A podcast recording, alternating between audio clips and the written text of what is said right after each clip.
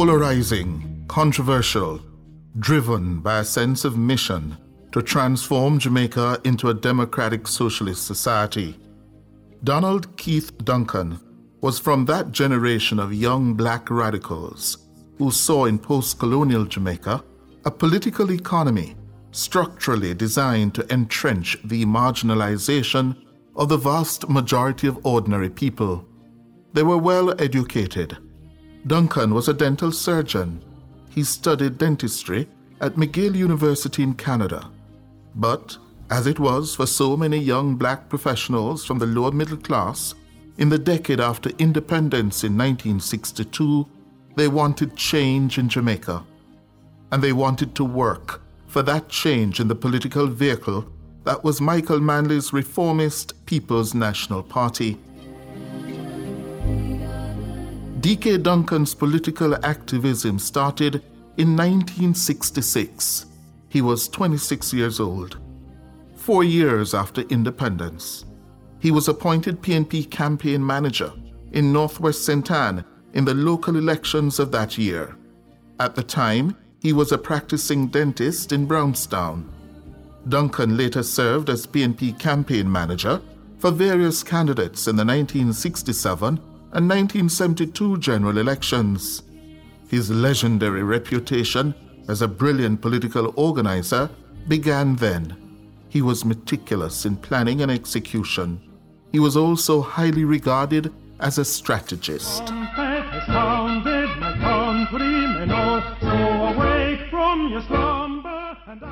The PNP won the 1972 general elections. It was a decisive victory which heralded the start of the Michael Manley era in Jamaican politics. And D.K. Duncan played a leading and critical role as one of Manley's chief political generals. He succeeded Ken Chinon as PNP General Secretary in 1974. He held the position until 1981 shortly after the PNP lost the 1980 elections in a landslide. He was as feared as he was fierce and courageous in the pitched and deadly political battles that were fought in the 1970s between the warring tribes of the PNP and JLP.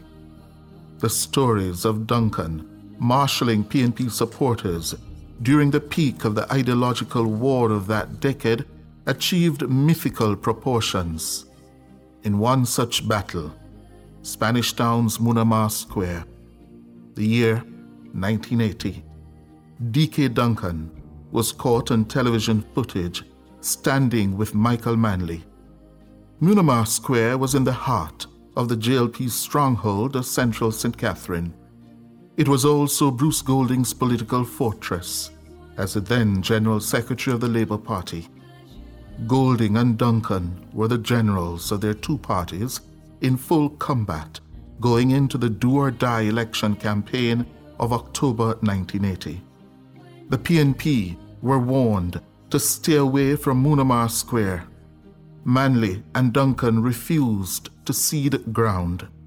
On that night, PNP supporters had to flee the square as gunshots rang out in its precincts. Manley and Duncan did not.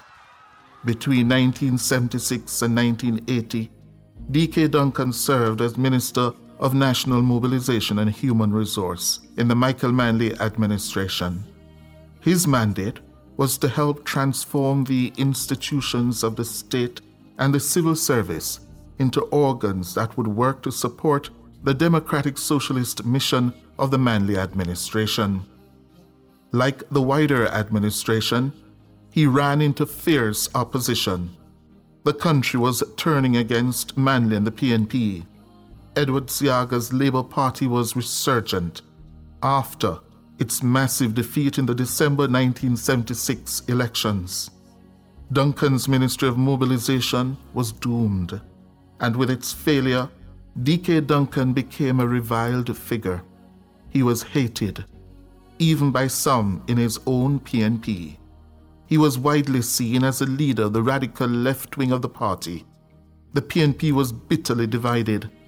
the radical left and the so called moderates on the right, led by such influential figures as former PNP President and former Prime Minister P.J. Patterson, and the now deceased David Coore and Eric Bell.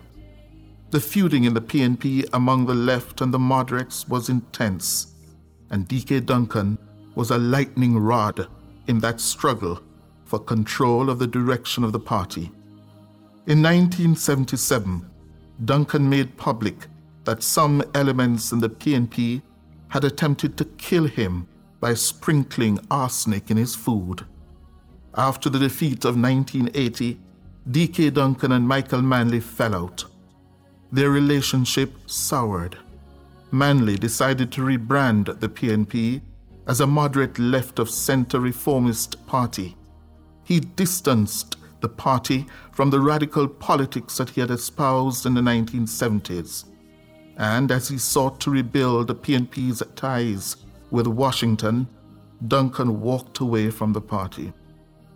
By then, it was generally known that DK and Manley's fourth wife, Beverly, had become romantically involved.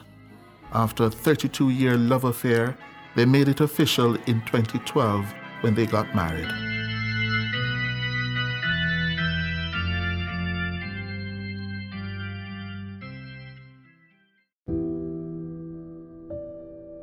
D.K. Duncan resurfaced in the body politics in the 1990s.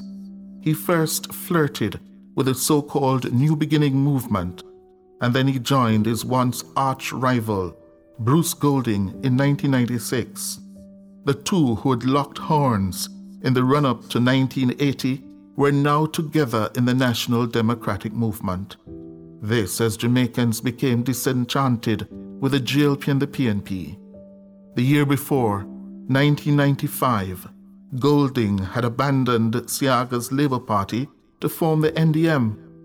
As the NDM floundered, Duncan returned home to the PNP.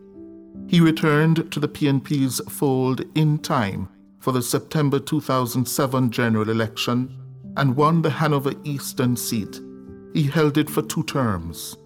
While as MP, D.K. Duncan also served as regional chairman for the PNP's Region 6 in Western Jamaica. But his eight year reign was challenged by MP of Hanover Western, Ian Hayles, in 2015. Hayles announced his intention to challenge Dr. Duncan by saying the veteran politician had overstayed his welcome. I want to say thanks to Comrade D.K. Duncan. I want to say thanks to him Nobody can diss him for true. He's my friend. But there's something in politics will make you hold on past your time. And I want to say to Comrade Duncan, I offer you tonight an olive branch to work with us here in Region 6 after next week Sunday in ensuring that whenever time the general election is called, we bust the labor right them backside once and for all. Comrades, I say to you, I say to you, at 43 years old, I don't consider it a sin as much as I consider 80 year old a man in the PNP. So if you call me boy, if you call me man, all I'm saying is, with the delegates of Region 6 support, I am ready to take a chair at that table in the People's National Party to ensure victory for Region 6. Dr. Duncan said he will not be running against any challenger for the post of regional chairman, as any such campaign goes against the grain of the arrangement for change in the leadership of the region. In announcing his intention to step aside, Dr. Duncan said Hayles lacked integrity and the ability to unite the 10 constituencies in Region 6.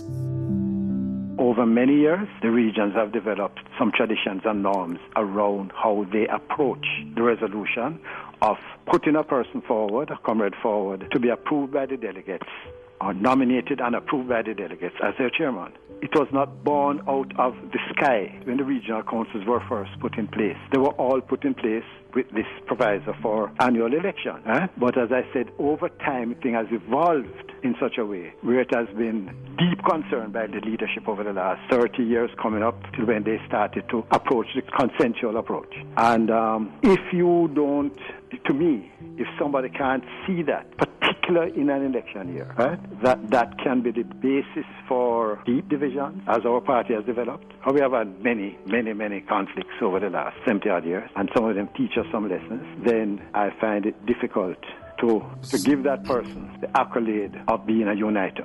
I'm hoping that post Sunday, and to a large extent, will depend upon the um, how the, the, the, proceedings of the day, how, how, they are conducted. That will that we're going to require some of the leaders who are going to be there to help to begin to lay the basis for the unity, so that the new chairman can build on it. Because I won't be there. Hayles went on to replace Duncan. This was Duncan addressing PNP workers of Eastern Hanover at the end of August 2015. I am committed to ensure that the People's National Party as a whole, as a party, remains Jamaica's best choice and wins the next general election overall and form the government the Eastern Hanover seat went to the JLP's Dave Brown in the elections of February 2016.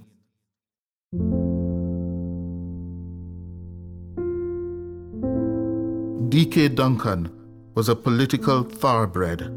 Politics ran through his veins. By July 2016, he was back at the helm of the Hanover Eastern constituency after being re elected.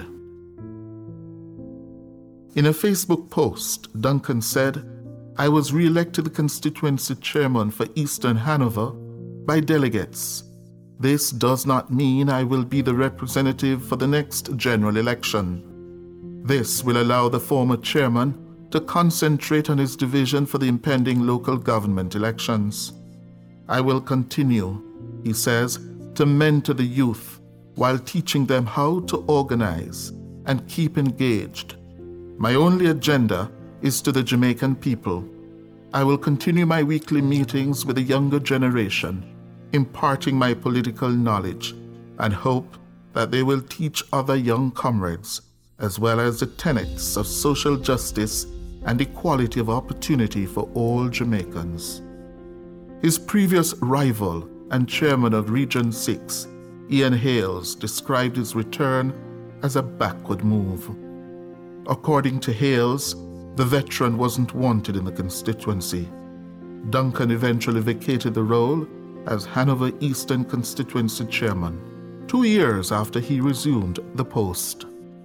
He was replaced in September 2018 by former West Indies cricketer Wavell Hinds. Be it resolved that this conference of the People's National Party of Eastern Hanover held on the date, date, date, date, date, date, recommends strongly to the party's executive, its officers, the party's NEC, its executive, its officers, and the party leader that Comrade Wavell Hinds be named at the earliest possible time bearing in mind the 80th annual conference to be held on such and such a date, that Comrade Wavell Hinds be declared the official candidate for the People's National Party in Eastern In one of his last acts of serving the PNP, he came to the defense of an embattled Portia Simpson Miller in February 2017. The PNP president was being pushed out of the leadership following her narrow loss to Andrew Holness's Labour Party one year earlier. D.K. Duncan chastised those who were pushing Portia to go.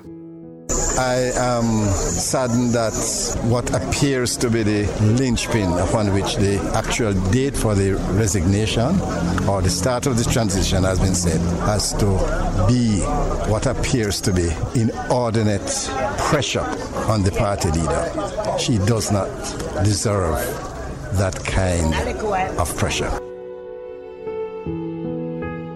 D.K. Duncan would have died a disappointed political veteran. He did not live to see two of his six children, Patricia and Imani, make it to the House of Representatives, both having failed in a second consecutive general election to win seats in the House. Patricia in Clarendon Southeast, Imani in Central Kingston.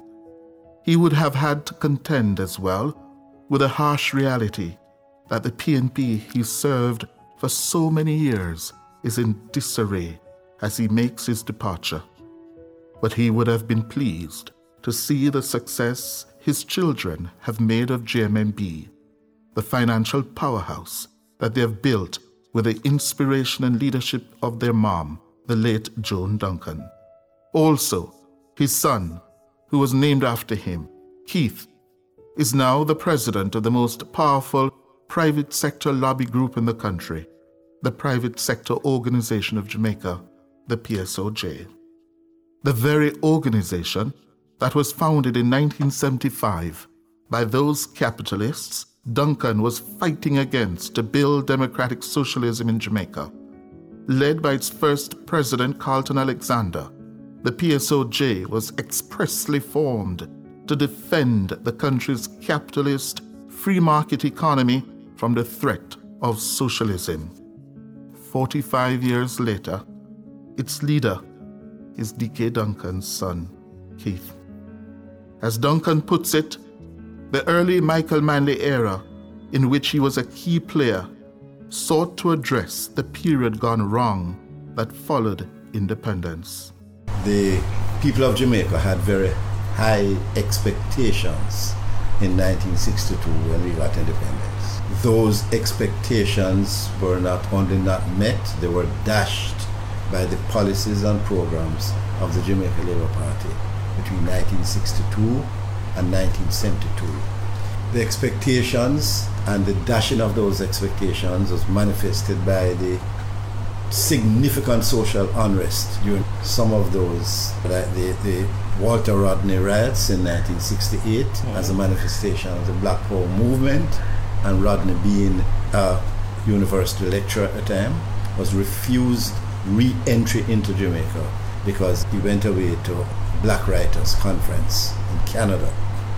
Another significant issue was the Chinese riots in Jamaica during that period. That came out, that arose mainly out of the fact that in the banks in Jamaica at that point in time, no black person was employed. It was mainly the Chinese and what you would call people of a high color in those days. So there, those are manifestations of a period gone wrong. It was a period in international policy. The, at the outset, right after independence, Prime Minister of Jamaica at the time, Alexander Bustamante, declared his foreign policy in a few words. We are with the West. and that was just a straight repudiation of anything called independence.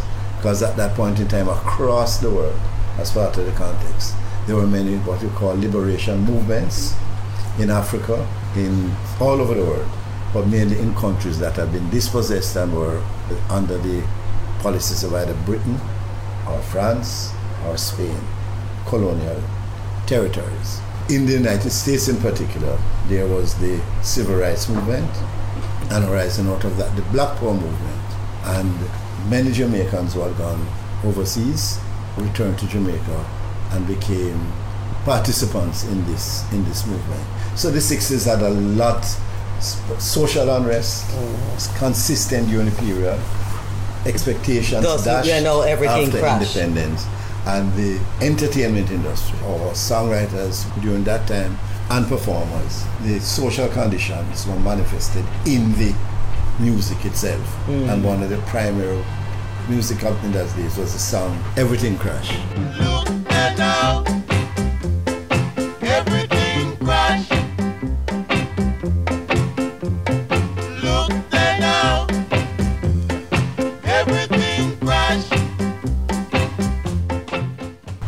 Strikes by the policemen, strikes by the teachers, strikes by the nurses, all sectors of the society. In a country which now the Prime Minister is talking about uh, growth at 6% in the 60s, when the entire society was at odds with what was taking, taking place.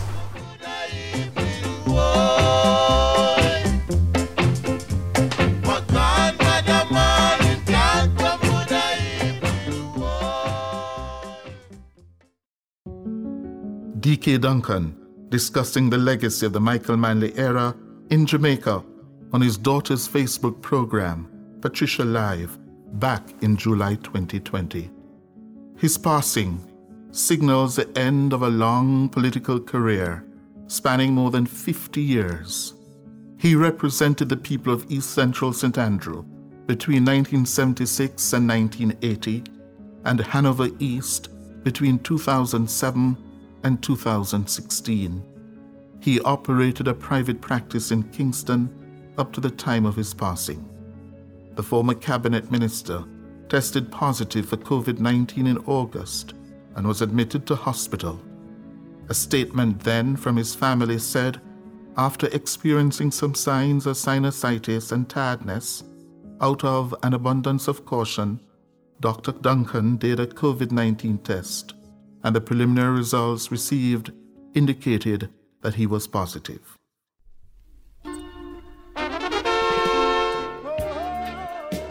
D.K. Duncan was always in search of a pathway to make the lives of the masses of the Jamaican people better.